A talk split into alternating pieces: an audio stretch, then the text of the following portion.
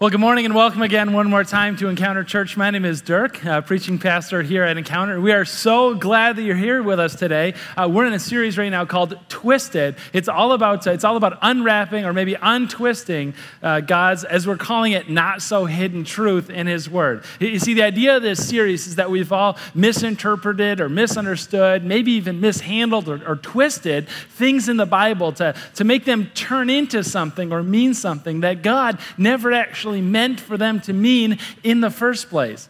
And, and, point in case is this passage that we're going to get to in just a minute. I'm going to put it on the screen and have you uh, read it with me together in, in just a minute. But, but I want to set it up for you with this that I think this is one of the most twisted, one of the most misused Bible passages in, in, in the entire Bible.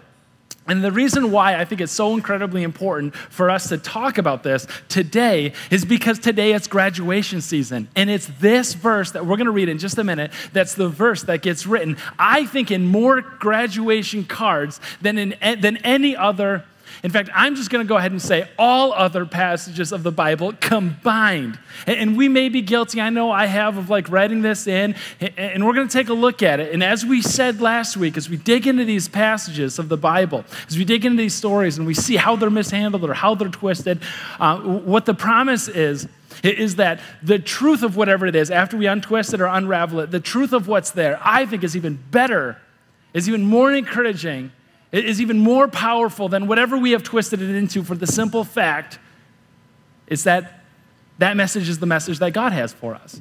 And, and, that, by definition, makes it such an incredible passage for us to take a look at. So I, I, want us to, I want us to look at it together, and I want us just to kind of get it out of the system before we see it in its context, before we try to untwist everything. Let's just get it on the screen. This is, of course, Jeremiah 29 11. This is a passage of the Bible that a lot of you don't even need to look up. You don't even need to read along with it. You just know it by heart because it says, For I know the plans I have for you, declares the Lord. Plans to prosper you, not to harm you, plans to give you hope into future.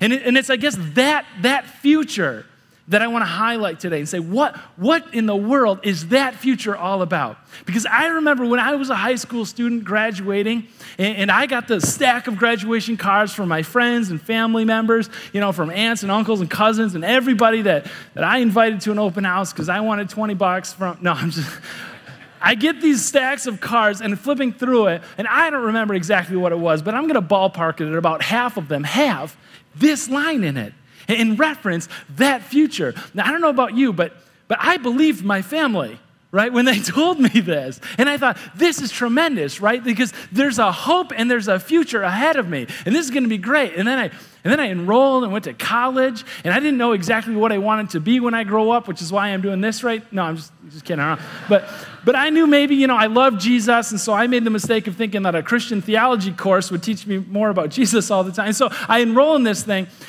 and I take my first exam, my first test. Now, it wasn't just the first test of the class, although it was, it was the first test of my entire college career. And I remember this exam, and I was so pumped because I stayed up like all night, you know, studying, cramming for it, making sure that, that I knew that material inside and out, and I did. And I remember getting that exam back, and I remember flipping to the back of it, and I am never going to forget the exact like typeface script that my professor used to draw in with a dark red pen a 65%. I was failing at that at, I was failing at Christian theology. And for some of you, that's like, eh, it kind of sounds about right. Uh, it confirms what we had suspicions about. But it wasn't just that, though. Remember, this was the first test that I had taken as a college, as a newfound college student.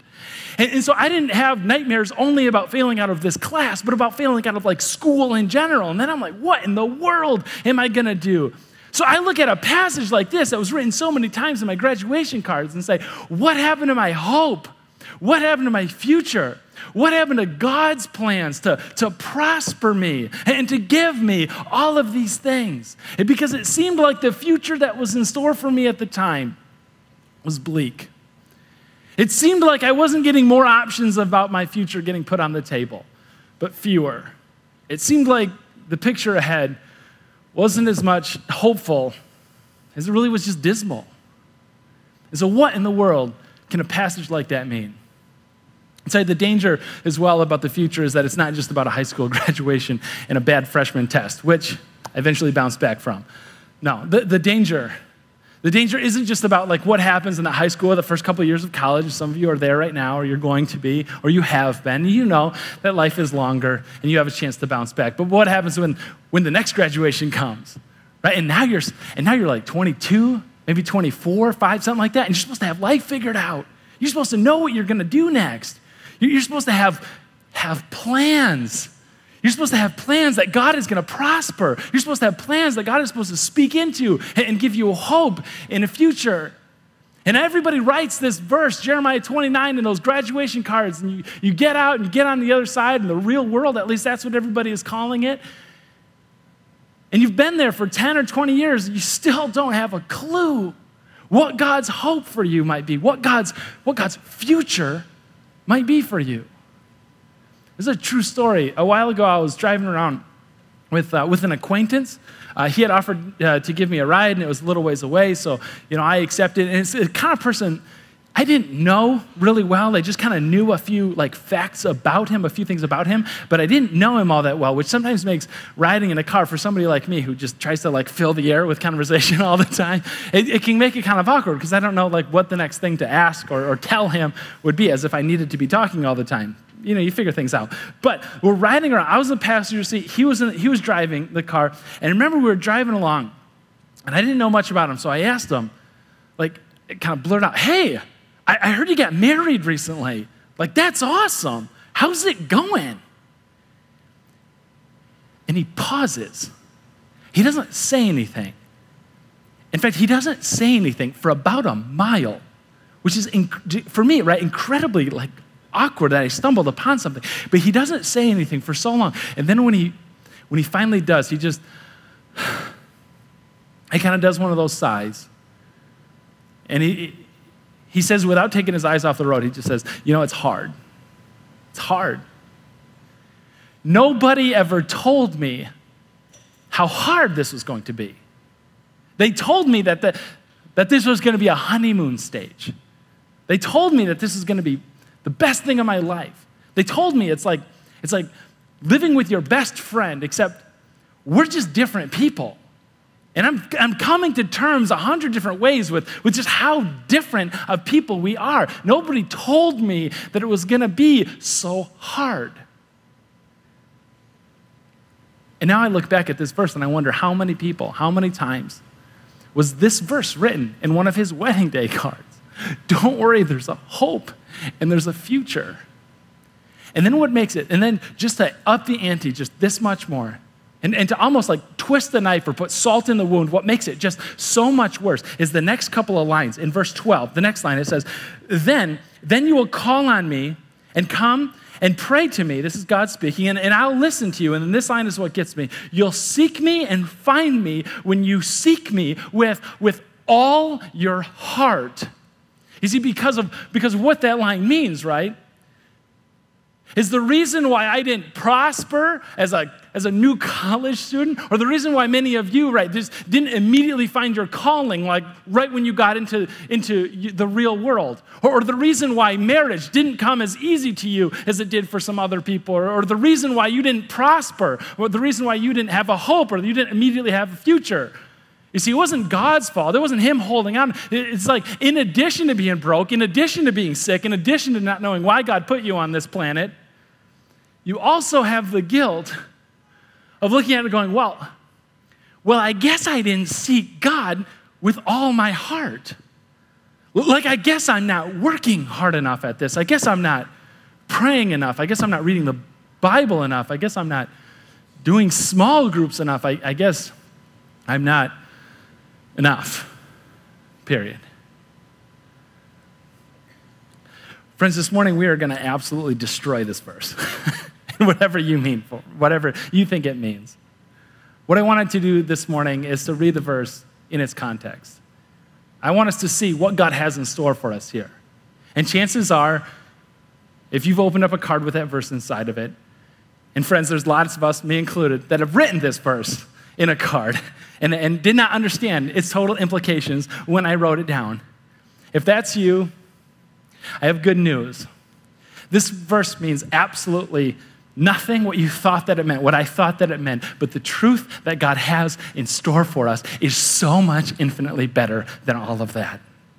The, last week we kicked off this series, Twisted. And, and remember, we took a look at one of uh, the parables of Jesus. And, and, when we looked at it, we gave our first, like, twisted tip, you know, for reading the Bible. Because the last thing that I want to do throughout this series is to discourage you from reading the Bible. Like, I don't want you to kind of walk away and go, I guess we just can't know what it means. So we'll just wait for Dirk to talk about it on Sunday someday. No, no, I don't. It's better to just, like, I don't know, keep on reading. It's better to do that than, than to not read it at all. So we're kind of doing these twisted tips on social and then also here in church on Sunday. So the first one we took like this parable that Jesus told. And remember, the first twisted tip was about keeping Jesus at the center.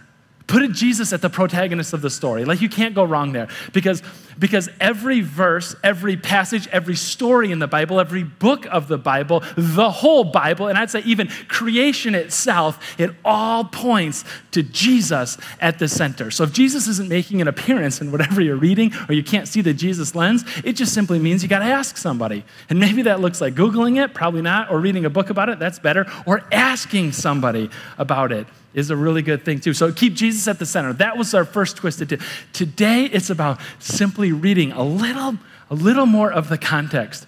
Because what we can see when we read it through kind of a historical angle on what's going on, and what we can see by maybe reading the verses immediately before it and after it, we can start to piece together what in the world, what in the world we're actually reading about. So the first piece is a historical piece. If you want to, you can flip to Jeremiah chapter 29. There's Bibles under the chairs in front of you. The words are going to be on the screen behind me, though. But before we read to the, go to the Bible passage, just kind of the historical lens that, that we're going to go through today is. Uh, is what's happening in the nation, what's happening in the story of God, is that the people, the Israelites now, are, are like taken off into exile. We, we hit on this a little bit in Nehemiah's day. This is like 150 years before Nehemiah's time, if that helps at all, if you've been around here for a little while. But, but what's going on is that the people were, uh, were living in the city of Jerusalem and kind of the surrounding area, the nation of Israel, and they, they kept, they were so disobedient so consistently that God said, For your good, I'm going to simply like take a time out. I'm going to remove you from this place, remove you from this city, and get a fresh start somewhere else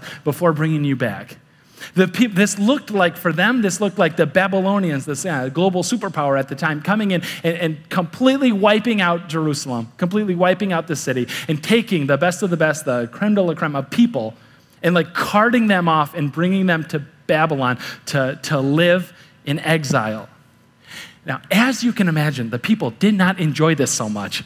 this was not a comfortable experience. They did not like living in exile, mainly as slaves uh, doing the hard labor in Babylon. They didn't love that so much. So, so they started asking each other, they started asking God, like, like when is this going to be over? When is my time out going to be finished? When can I just go back home again? And two voices arise to the forefront.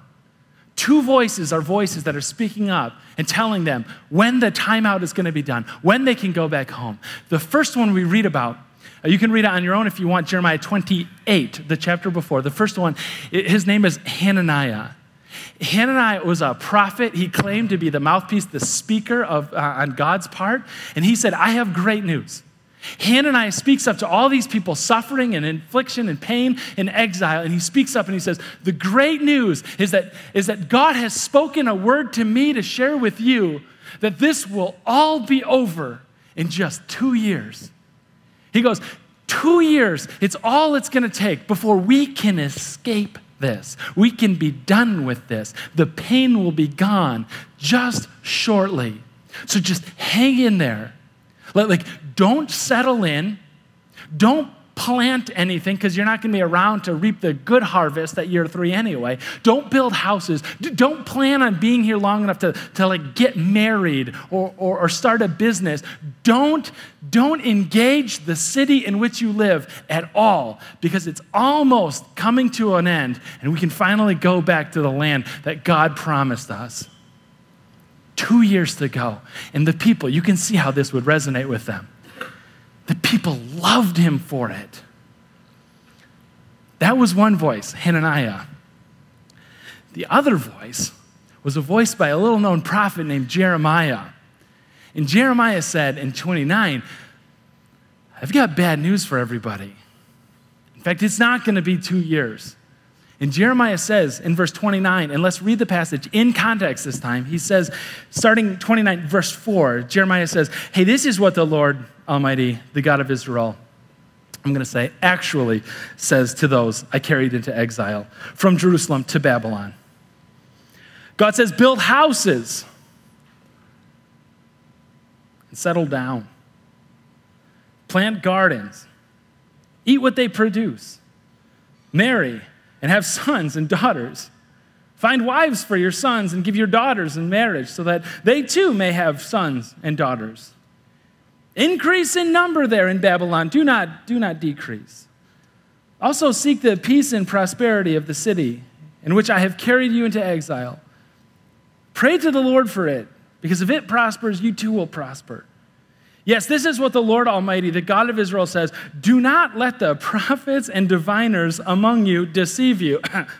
Hananiah, do not listen. Do not listen to the dreams, to the dreams you encourage them to have. They're prophesying lies to you in my name, God says. I have not sent him, sorry, them, declares the Lord. You can see how the message of Jeremiah lies in stark opposition to the message of Hananiah, right? Hananiah is saying, It's all going to be over soon. Just hang in there for a little while longer, and you can escape out from it.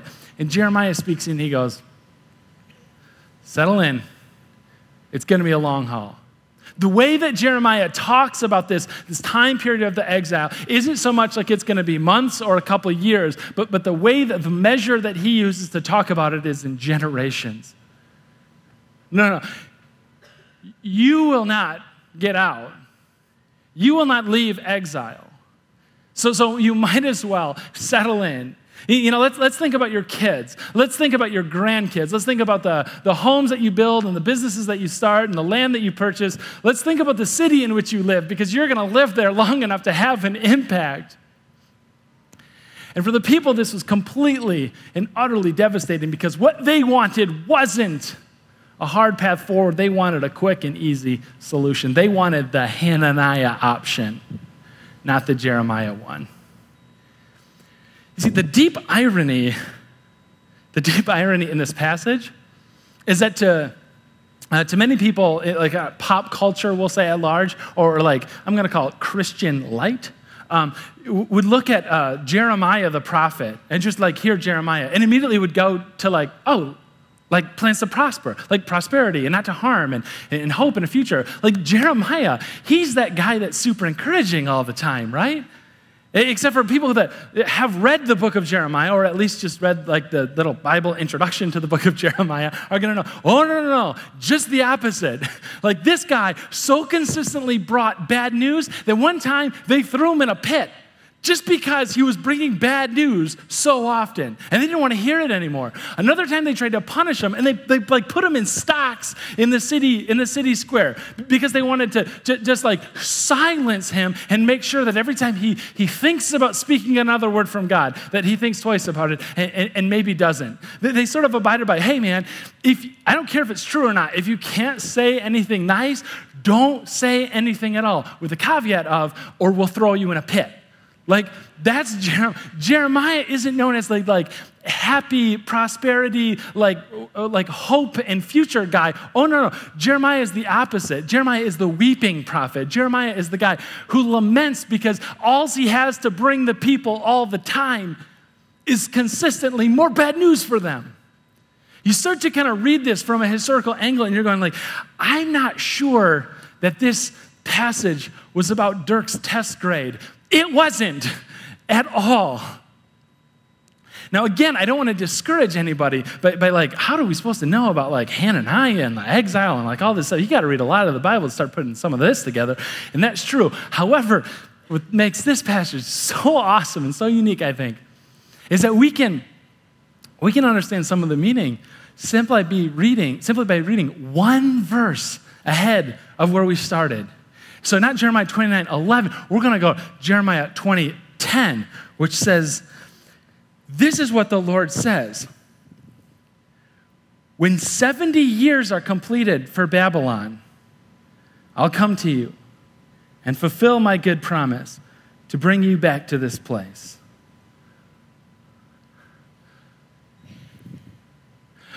When 70 years are completed, I'll come for you.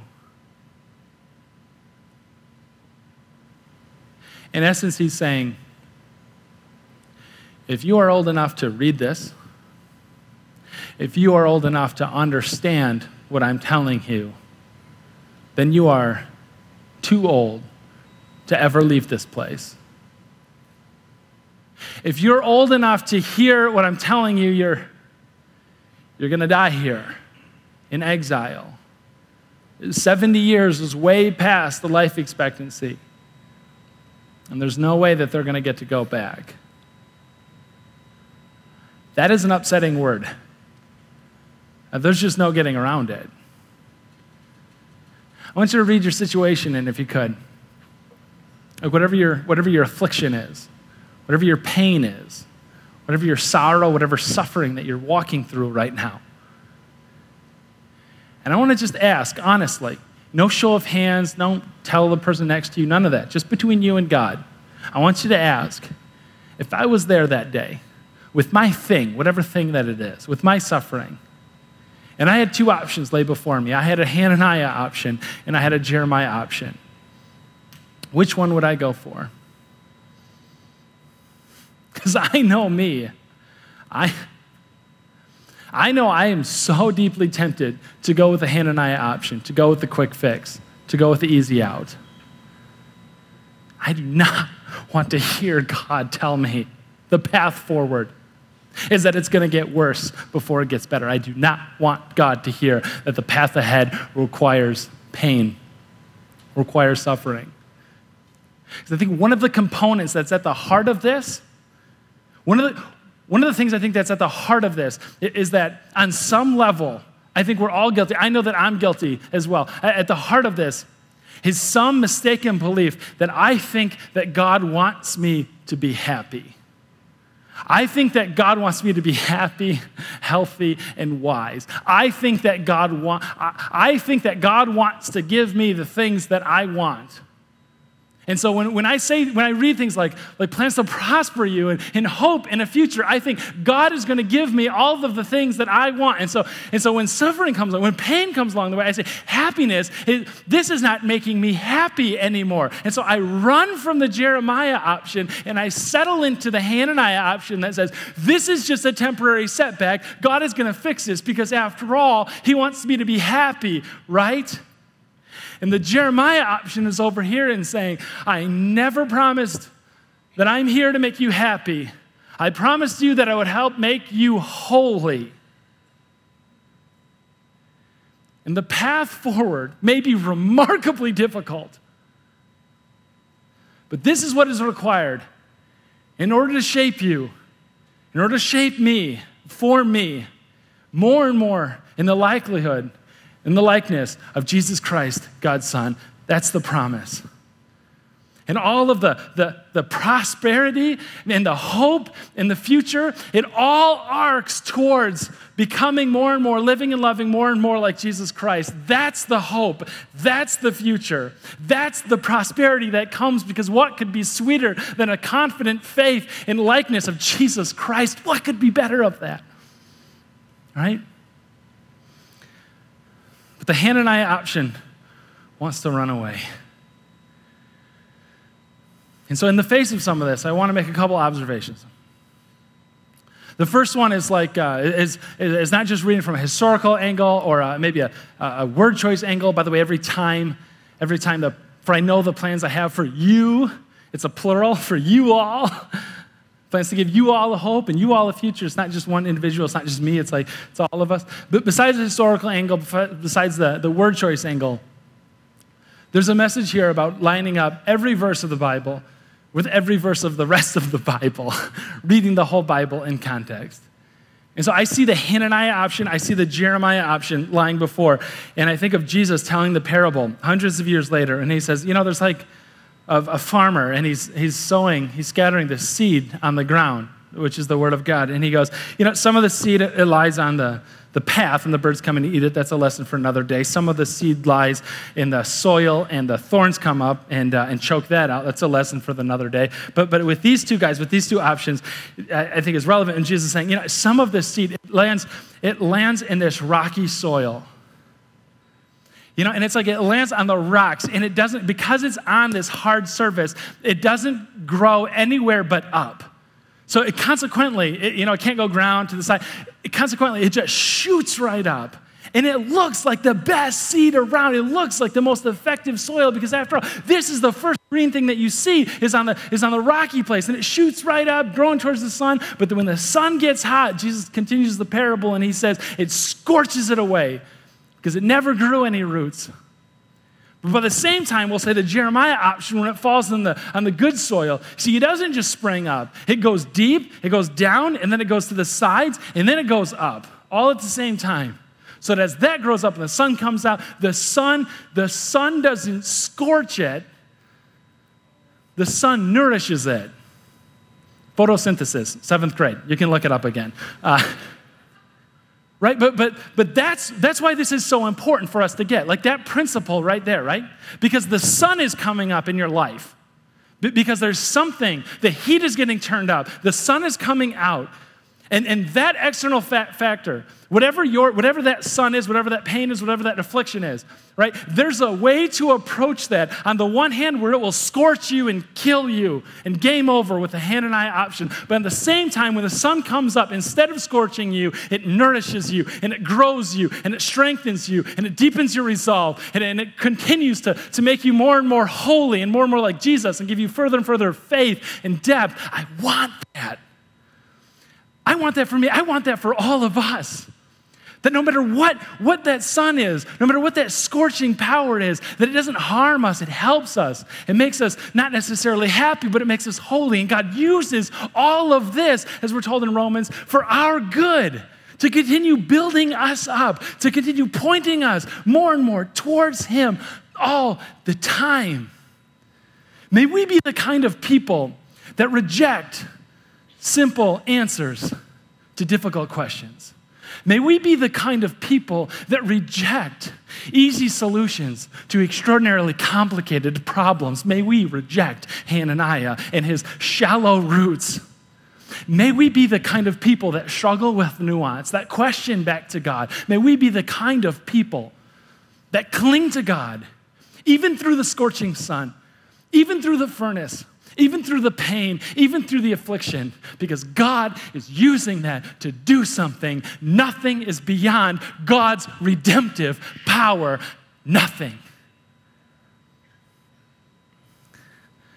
We see this most clearly and most beautifully, not to mention most poignantly, when Jesus Christ, after his resurrection, Right after he hung on the cross, after he died, after he suffered, after he walked through the furnace, walked through the pain, walked through the affliction, he starts showing up to his disciples. And some of them, one of them, didn't believe that Jesus was alive walking around. And Thomas, remember, comes up to Jesus, comes up to the other disciples when they tell him, Jesus is alive. And, and he says, right, unless I see the wounds in his hands Unless I like touch the scars, unless I, in the preposition is in, put my hand into his side where they dug the spear in, unless I do that graphic thing, unless I do that, I says, I will not believe. And then you know what Jesus does? And you know what Jesus does? Jesus shows up and he sees Thomas and he calls Thomas out. And this is so awesome. I love this so much. Jesus calls Thomas out in the most kind of loving, confusing, challenging way uh, possible. He, he comes up to Thomas and he goes, Thomas, touch my hand. Like, put your hand over the scar where they drove the nails in only a few days earlier. And in that moment, we see something beautiful because we see redemption. Not just with Thomas and his story, but we see redemption with just what God can do with affliction, with what God can do with pain, with what God can do with your exile. Because we see Jesus not without scars,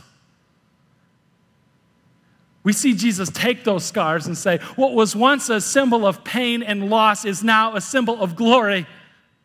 Because look at what God can do with something so ugly as a man hanging on the cross. Thomas looks at those, at those scars, falls to his knees, and says, Because of this, I believe. And Jesus says to them in that room and all of us today, He says, Blessed are those who believe that God is a God of redemption. Blessed are those who believe that God, that not for God, nothing is outside of His redemptive power. Blessed are those of all of us who believe and have not yet seen what God does with the pain. And has not God done with the affliction or with the loss? And God's promise is that He will do something with it.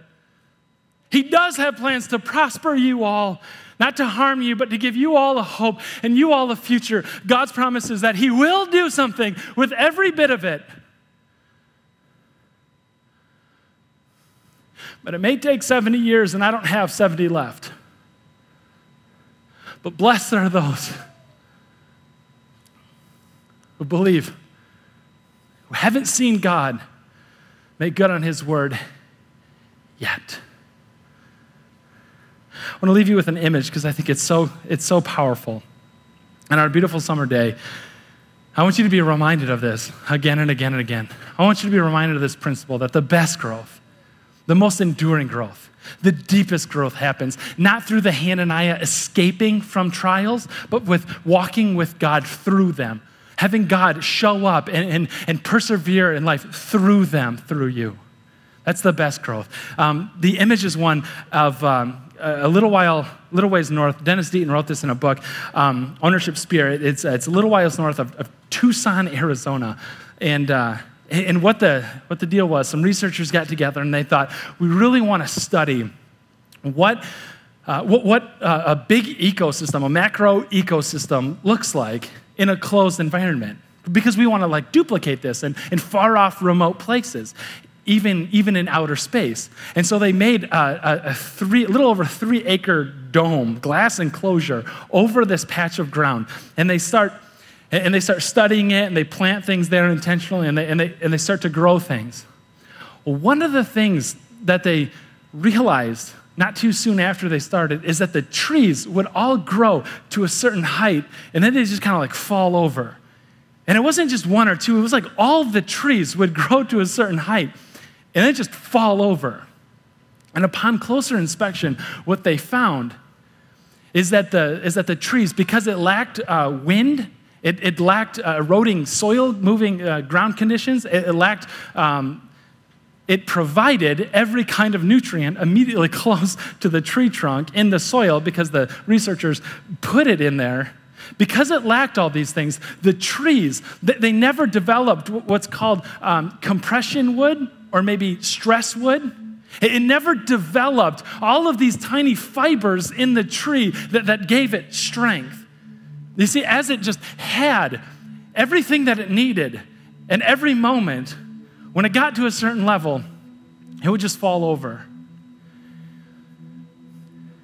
Like you, I pray often that God would remove a thorn from my side, that God would make something go easy, that God would lessen the pain and less, lessen the affliction and the suffering. And I just wonder if God isn't giving us not what we're asking for, not what we want, but what we need. I just can't help but wonder if God is saying, I'm strengthening something in you. I'm developing something in you. I'm growing something in you. We'll use this time. You are not forgotten about. You are not neglected. You are not left behind. I have not taken my hand off from you. In fact, this affliction feels exactly what it's like when my hand is on you closer than ever before. Blessed are you who believe that, even when you haven't seen it. But you to stay sitting, let's pray together. Our gracious God, you're growing something inside of us, and we don't know what that is all the time. But God, you do have a plan, and you are prospering us, giving us hope, and giving us future. And God, it's it's our prayer that you would start to you start to move our hearts and, and bend our wills so that they lie more closely next to yours. Uh, God, we resist growth. We resist challenge. We resist struggle because we want the Hananiah option. We want the easy way out.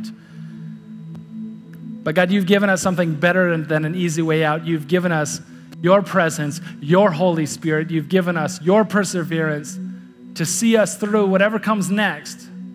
And whether we get to see that beautiful thing on the other side or not, we're blessed because of this gift of faith that you have given us. It's in your name, Jesus Christ, that we pray all these things. Amen.